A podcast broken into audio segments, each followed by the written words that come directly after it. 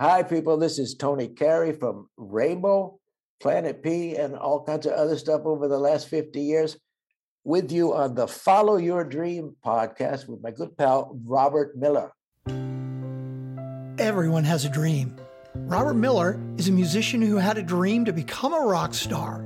He followed his dream and he succeeded. If you're ready to pursue and succeed at your dream, then listen up and get inspired and motivated to take action today. Welcome to the Follow Your Dream podcast. Hi, everybody. Welcome to another episode of the Follow Your Dream podcast with listeners in 191 countries. I'm Robert Miller, your host.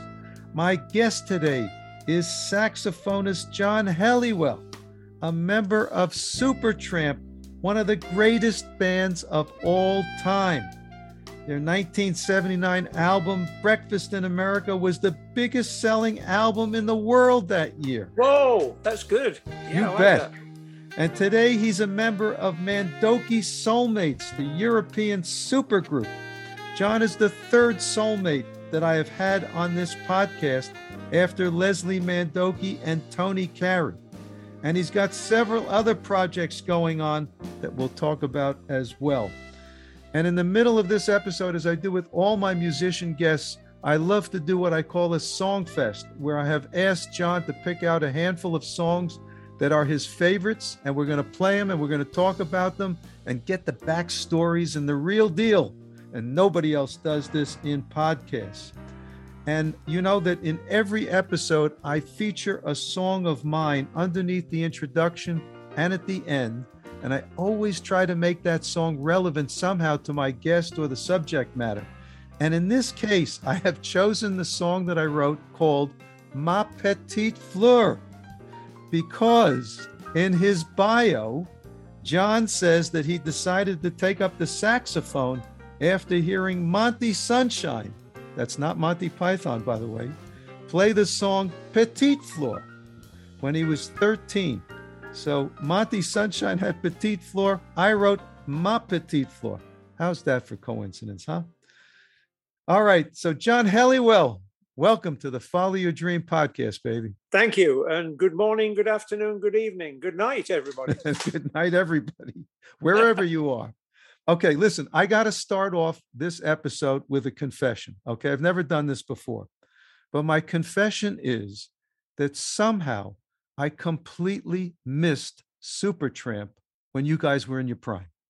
My goodness. Well, you were obviously too young. No, no, no, not that. At, I wish I could blame it on that. I wish I could say I was being held hostage somewhere. It wasn't that. I think the reason was in the mid to late 70s, I was totally into jazz fusion. Me too. You know, and uh, I just missed the band. And when I found out about Supertramp, which was several years later, I kicked myself in the butt. I said, How could I miss a band like that? You guys were absolutely magnificent. Well, thank you. And, and I mean, a part of our influence was jazz and then jazz fusion, like Weather Report. And you could say maybe Steely Dan and stuff, you know, but that's part of our legacy, although the other half is more like surf music, the Beatles, and uh, all sorts, you know, with all the different members of the band. Right. But I think you hit the nail on the head for me. I was into Weather Report. Weather Report had, you know, just a, a brilliant cast of people, including Wayne Shorter, who played the saxophone.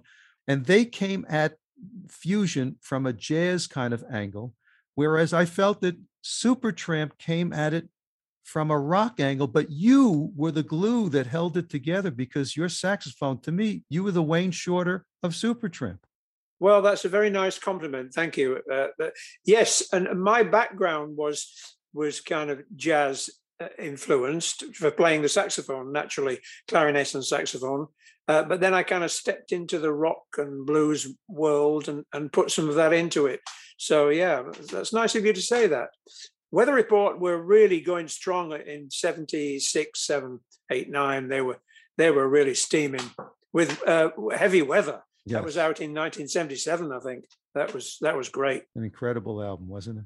Yeah. Just an incredible album. Okay, but you guys rode the wave. I mean, you were at the top of pop stardom, so to speak.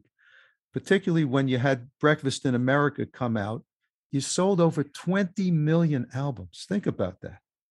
Well, That's yeah, crazy, it isn't went well. It went very well. Yeah, we we we worked really hard for it. You know, it didn't come overnight, but that was good. We worked through the seventies for it. You know. Okay, and I wanted to ask you because you know Supertramp is kind of known for the two guys that did the writing there, Roger Hodgson and and Rick Davies. You they were like the Lennon and McCartney of Supertramp. Exactly. And just like Lennon and McCartney, they had their issues together. How did that affect you guys? Well, it was the yin and yang that that was really good for the band. And then the other three of us kind of sitting around with them and trying to uh, construct their songs and get them ready for recording. I think we had a, a, a good influence on them. And I think that individually they would have been very good. But I think together it was great because they they they fitted together.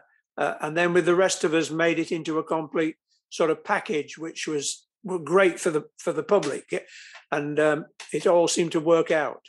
This was after 1973 when I joined, of course. There was two albums before that, and then we made Crime of the Century after I joined, and that was the kind of beginning of this uh, long path, right, upwards, shall we say, upwards, or you know, in most getting more successful. So, how did you join the band? How did that come about? Well, I knew the bass player, Dougie Thompson, and I'd worked with him in another band in, in England before that, the Alan Bown set, the Alan Bown that I was with, and Dougie was in that. And then uh, we that group split up, and I did different jobs, worked in strip clubs, worked in cabaret, worked backing American soul singers, and then I was working in Germany in, in the early summer of 1973, and I got a call, or my wife did, you couldn't really call different countries back then. It was a different world, you know. um, I called my wife one day thinking about going back home. In, this is in July 73. And uh, she said, Oh, Dougie called um, yesterday. She's, would you like to go down and, and have a blow with uh, with Supertramp? I said, Oh, that sounds good. Yeah, I'm coming home anyway. So I went home and went down the next day for a blow and then just kept going back. So when you joined the band, they didn't have another sax player, did they, before you? Not at the time, but prior to that, on on the second album, they, they had um, a, a saxophonist, um, Dave Winthrop. Uh, but then at the end of 1972, that they kind of changed the band and were, were in the process of reforming for one last ditch effort to make something really good. And they, they already had Dougie on bass. And then they found Bob Siebenberg, the American drummer in London in early 73. And then they got me in. And that seemed to be a, a nice combination of, of players. So we just kind of worked at it. And we, we all went away as was as you did back then. We went and lived in a house in the countryside. All together. So yeah, and so we could rehearse and live and whatever, and it was it was good. And we formed and made uh, Crime of the Century there and that that was the beginning of the of the new era of Supertramp. When you took off, are you saying that before you did Crime of the Century, it was kind of touch and go as to whether the band would stay together? It was that. that well, I wasn't with them, of course, but they'd made two albums, uh, which had not done very well uh, uh, uh for sales, uh, and they weren't sure whether the record company was going to drop them or or what. You know, it was just a, a, a time of flux. Right. But um, we went we went back to them when we'd made one or two demos of Crime of the Century and said, "Hey, this is what we'd like to do, and we'd like to have one more go." And they said, "The A and M Records it was," and they said, "Yeah, go ahead, guys. we like it." I'm glad they said that too. Okay. Yeah. Now I, I'm interested when they brought you in. Okay, they it created a whole different kind of aspect to the sound. Okay, I meant it when I said earlier that you were the fusion part of this for me, at least. Okay. Well, that's not yet. And I was wondering, did you kind of figure out your own parts? Did you figure out your own where you're going to play? Did, or was it more orchestrated than that? No, totally. It was. Uh, we all figured out what we should play with. We we would hear uh, we would hear Rick or Roger come along, and Roger would be playing guitar or keyboards, or Rick would be playing keyboards and singing, singing a song that he that he'd written, or, uh, and we would just kind of all just fit in however we whatever we felt was necessary for the song. And I think one good thing is we didn't go overboard. We all tried to be quite subtle and not do too much, but make it into a really nice musical experience, you know, rather than some of the prog rock stuff of the time got a bit overbearing. People trying to do too many solos and stuff like that. We we tried to make them into into songs and and, and tunes and, and and be yeah, be tuneful about it all. Well, I think that's one of the things that distinguished the band from so many others because the, the melodies, the tunes were just so wonderful that were created. And of course, the music that went with it that you guys all created was also just spectacular. I, am a big, big fan of Supertramp and have been for so many years. And I'm interested, you're at the top of the game in 1979. Breakfast in America comes out it's it's rocking and socking all over the world. What was it like for you? Well, it, we we we made it in '78, and then it came out in March, I think, '79, and we started off. We started a tour, which was another tour we were doing. Before that, well, and after, but we were doing a tour. One year was a tour, and the other year was making an album, basically. Uh-huh. So we went off on a really big tour in '79, we just played through from about March through till November, and we we did North America and Europe basically, and we we kind of perhaps we did too much. We did about maybe 120 gigs. I'm I'm not sure what it was, but it was hard, and we needed a little rest after that. I can imagine. But it, it had been so successful, you know, because we were we were top of the charts, and we were we, we had a reputation for uh, excellence in live. We we tried to make it like we were when we perform live. we try to make it like they were all in the audience listening to a giant hi-fi, and they and more or less more or less listening to the album. And right. We weren't copying the album, but we we we kept it quite strict because we're not like a blues band that can get up there and have a few drinks and and just just jam play, the whole time, uh, right? Jam. We weren't jamming. No, we had to be quite sober to play this music because it's quite complicated. Right. Especially for five people trying to get all those uh, subtleties that we'd spent months recording, you know, and overdubbing and stuff, and five people to play it live. So we, we did well, and so we we had a good reputation for live shows too. You certainly did. I'm just curious when when the album came out before it became just a gigantic hit. Did you know inside of you that it was going to be something like the top of the charts? Did you just feel that? It felt good and it, it felt like it might be popular, but we were never we, we didn't we didn't know. We thought it was going to be successful, but we didn't really realize how uh-huh. successful. So we were very pleased with it all. I have to tell a little story. Many, many years ago, I interviewed a guy named Felix Pappalardi. Okay. And he was the producer of Cream when they did the album Disraeli Gears, okay, which yeah, was their yeah, second yeah. album.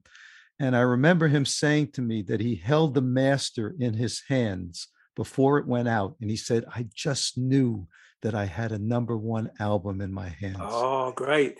Great, great. That's interesting. Yeah, we didn't quite know that, but we, we thought we'd made a good effort and it was different than the albums before somehow you know it, it kind of struck a chord with people and that we that's why we called it breakfast in america it was kind of our reaction to living in america for we'd been living there for four years by that time. It, we we all moved out to los angeles you see. I see. Hey everybody. This is your host robert miller. The shakespeare concert is the new album by my band project grand slam. 15 of our greatest hits recorded live in the studio one after another, concert style. No overdubs, no fixes, just as is. The album's been praised by so many famous musicians, including Mark Farner of Grand Funk Railroad, Jim Peterik of the Ides of March, Joey Dee of Peppermint Twist fame, legendary guitarist Elliott Randall, and celebrated British composer Sarah Class. and the music reviewers have called it perfection, five stars, thrilling, and a masterpiece, among other accolades. You can stream the album on Spotify, Apple, and all the other streaming services. And it's also available the old fashioned way for purchase as a digital download or CD from the pgsstore.com. I'll even autograph the CD for you. I want to thank you for listening to the Follow Your Dream podcast. And if you haven't done so yet, please subscribe to the show on whichever podcast platform you use. And if you want the inside scoop on each new episode, just sign up for our weekly email on our website at followyourdreampodcast.com. Okay, so you know what? We've been talking so much about these albums and Breakfast in America. Let's go to the second half of this episode because I want to get to some of the music that features John and the rest of the band. Right now, we're starting off with your biggest hit, uh, The Logical Song, which ah. was from Breakfast in America. This was one uh, written by Roger Hodgson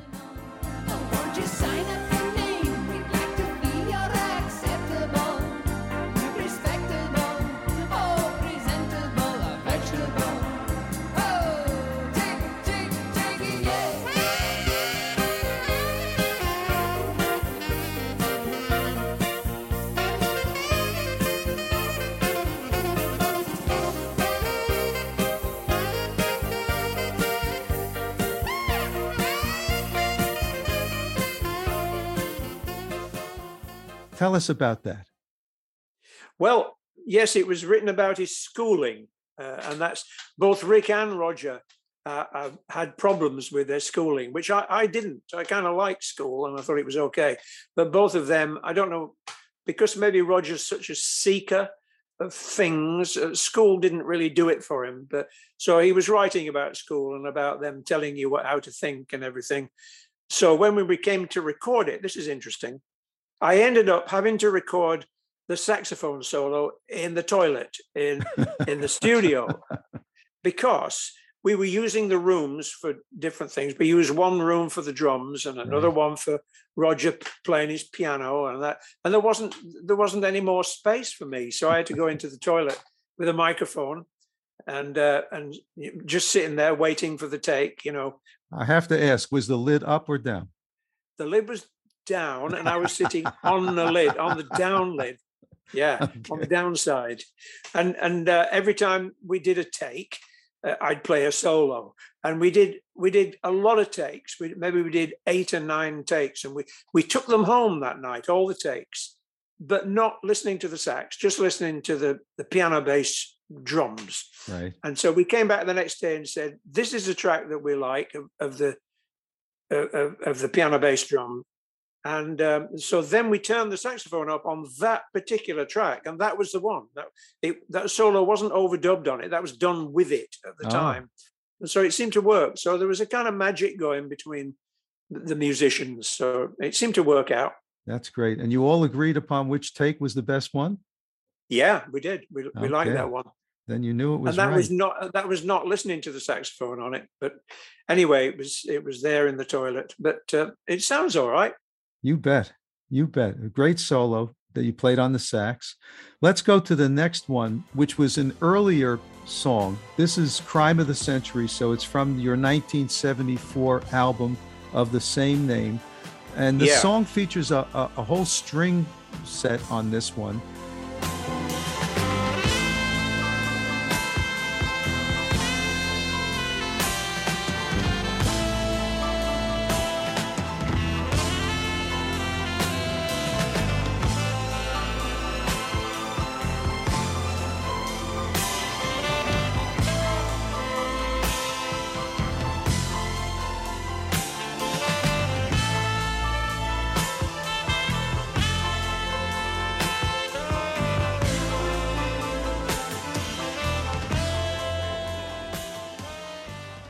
Tell us a little bit about this one, please. Well, that's part of the problem, really, the strings. So, what happened was we recorded it with just the group, and I did a saxophone solo, and we did several takes, and then we chose the take that worked, and there was a really nice saxophone solo on it. It sounded good. So then after that, we took the the backing track without the saxophone, just the piano bass drums again. We took it to a string arranger, Richard Hewson, and he put a string arrangement over the, the piece, including the the coda, the end bit. Now, whose idea was that? Did you all agree that you needed strings on this? Yeah, we all agreed for that. We wanted strings on it, and he did a super string arrangement on it, and we brought it back into the studio, and we we put it on and listened to it and said, "No, that sounds good. Let, let's let's turn up the saxophone on this now that I'd recorded before." Oh man, it didn't go with it. The saxophone, for some reason, the way the strings were playing, the the solo that I'd done didn't didn't, didn't fit. fit. So we thought, "Oh man!" So I've got to go back and do another solo. So what happened was, I went into a room with with Rick because I was trying to maybe get little pieces of some of the other numbers and play them within a saxophone solo. So it's the only the only time with Supertramp that I kind of constructed a solo to play, and that's the solo I, I play on the end of that, which turned out to be fit really well with it, you know, and it, it, it was successful. And so I have to kind of replicate that solo when whenever I had, whenever we did live gigs. Right. It's quite a at the end of a whole concert, which we always played it at the end, it's it's quite a demanding piece to do because it's got a particularly high note at the end, which is difficult to get on the saxophone. So anyway, it was a bit of a challenge, and so it's become one of my favorite numbers. I'm interested in the answer you just gave because what you're saying is that when you played these songs live, were you trying to essentially replicate your solos, or did you just go off and do whatever at the moment felt right. Yeah. Well, it's difficult it, with a solo like the logical song. I use elements of of the recorded song and and improvise, and but use some of those little phrases that seem to be uh, salient to it.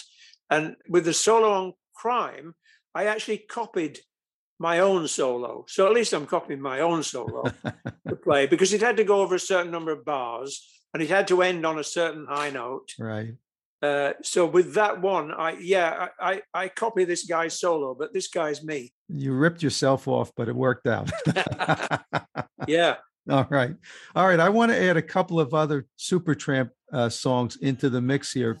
I, I didn't talk to you about this beforehand, but two of my favorites, of course, are Bloody Well Right, which was a Rick Davies song.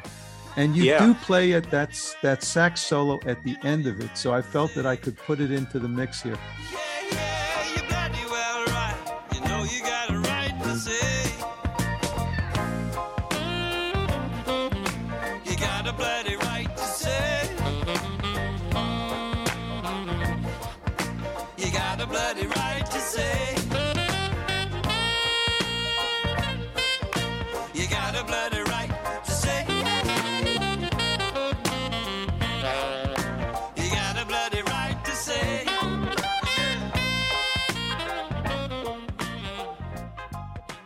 Tell us a little bit about how that one came about. Well, well, that was down. That that was on the same session as Crime of the Century, and that's just a blow, and that's uh, just me feeling that the rhythm and everything that Rick Rick was doing. It's it's quite an easy song to to play on, but it just seems to to work out really well.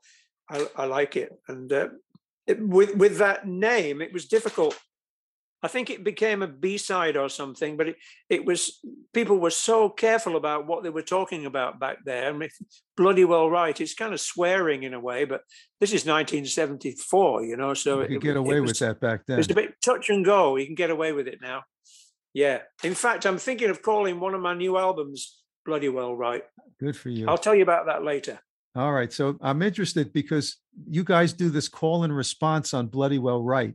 And are you part of the call and response thing? Yeah, yeah, yeah, sure. Right, point right. You're bloody well right.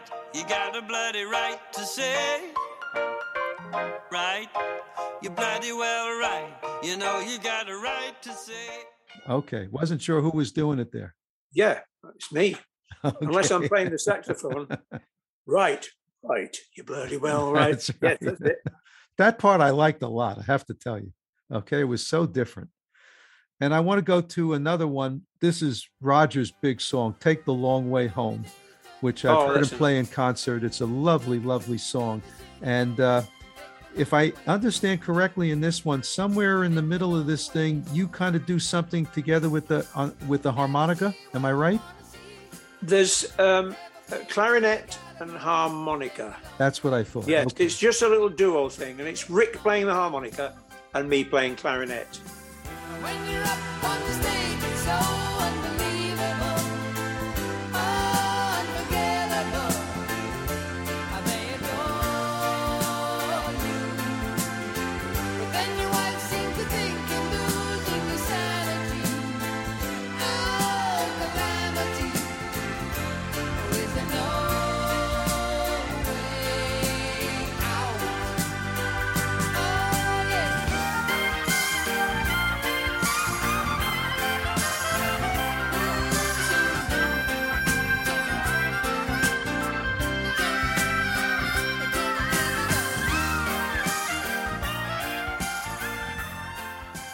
Was more unusual with um, a rock band to have a clarinet in. Yep. You know, so in some of our tunes, like Breakfast in America, uh, Poor Boy, um, uh, others, and, and this one, then the clarinet comes in.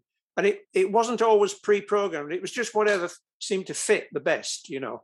I have to tell you, I thought the sound was absolutely perfect for this song. Okay. Oh, I, that's I good. thought it Thank was a clarinet. I wasn't sure it could have been a soprano sax as well, but I'm glad to hear it was the clarinet. You don't hear too many clarinets in rock bands these days.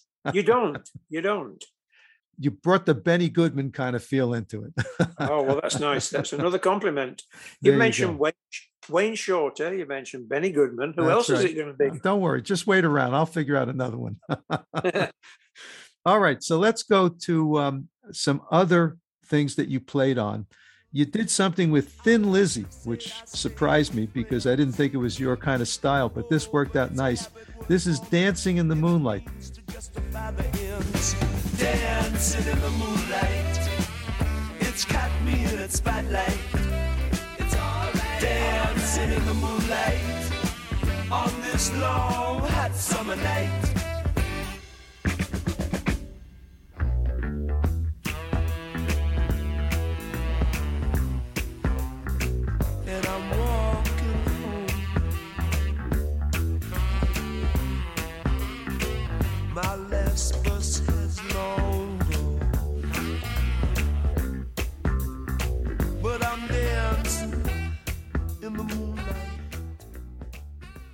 Tell us about this one. Yeah, this is just circumstance. Uh, and it, I think it was 1977, and uh, Supertramp was touring, and we came to Toronto, and we did we were doing a gig or gigs there, and it just turned out that just down the road in Toronto at that time, Thin Lizzy were recording their album.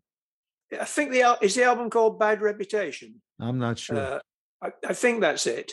And there's a connection w- with the two groups in, in that Bob Siebenberg, Supertramp's drummer, at that time was the brother-in-law of Scott Gorham, who, were, who was in Thin, the guitarist in Thin Lizzy. Scott Gorham's sister was married to Bob Siebenberg. So they knew each other well, you know. See the information that we give out on this podcast. Yeah. How yeah. could people live without knowing that?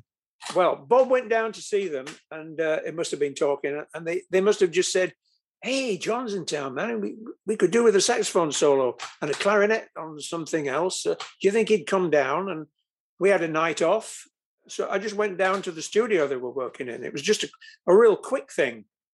Uh, they were, I think, they were recording with Tony Visconti, Uh-huh. and uh, eh, there, and so I just did this session for them, and uh, it seemed to work out really well, and it sounds good on that on that track. I think it sounds great, and uh, I was just surprised to to hear you on a Thin Lizzy track because you know they're kind of they're much more of a hard rock kind of thing. Yeah, they, they are, you know. But I I know Scott, and and then I met the boys, and they were a nice lot.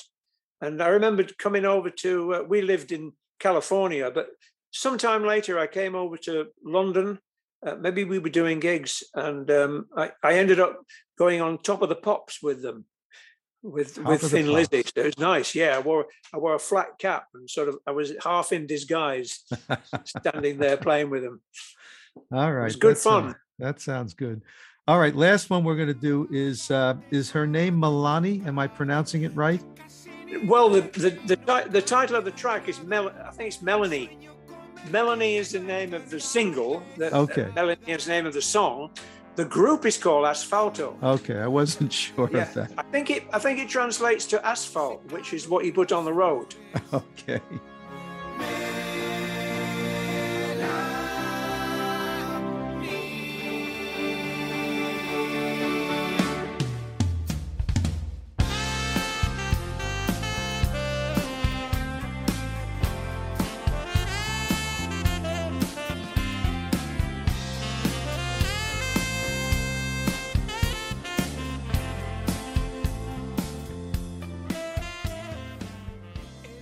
They're a Spanish group, and uh, I do this thing in this last few years. I've done this thing where people will send me a track and say, "Hey, can you play on this?" and and I'll listen to it and think, "Yeah, okay, I'll do something on this." And I play a bit of saxophone and send it back to them, and they really liked it. This Spanish group, and so they they made this single, and they made a video, and then they decided that we- they would be going on tour, and they asked me to come out to Spain to, to tour with them. And we, we uh, in their set, we did uh, we did this Melanie and another song, and we did a version of School, uh, the the Supertramp uh, number, School from Crime of the Century. They they really like Supertramp this this band, so we, I came on and did three numbers with them on on stage and had a little tour with them, and they're really nice guys. So this is how doing something like that can lead lead to something else and a nice little trip to uh, to Spain. Sounds good to me. You know, I saw the video and I saw this girl that was in the video, and I just thought her name was Milani. Oh, that's it might be. That's what Yeah, messed me up. It's like a cartoon, isn't it? The the video. I think. The, yeah, I think that's what Anyway, it. it, it worked out Yeah. very nicely. We have been talking here to John Helliwell, a member in good standing of Supertramp. It's been so much fun to talk to you about Supertramp. I want to thank you so much for being on the podcast. And uh, we are going to play now uh, underneath the uh, exit here the song that we started with. It's my song called Ma Petite Fleur. And I want to thank you all for listening. And we will see you in the next episode. Thanks for listening to the Follow Your Dream podcast. Make sure to subscribe, rate, and review the podcast so you don't miss another inspiring episode. You can connect with Robert at robert at followyourdreampodcast.com. And you can hear more from his band at projectgrandslam.com and at thepgsstore.com.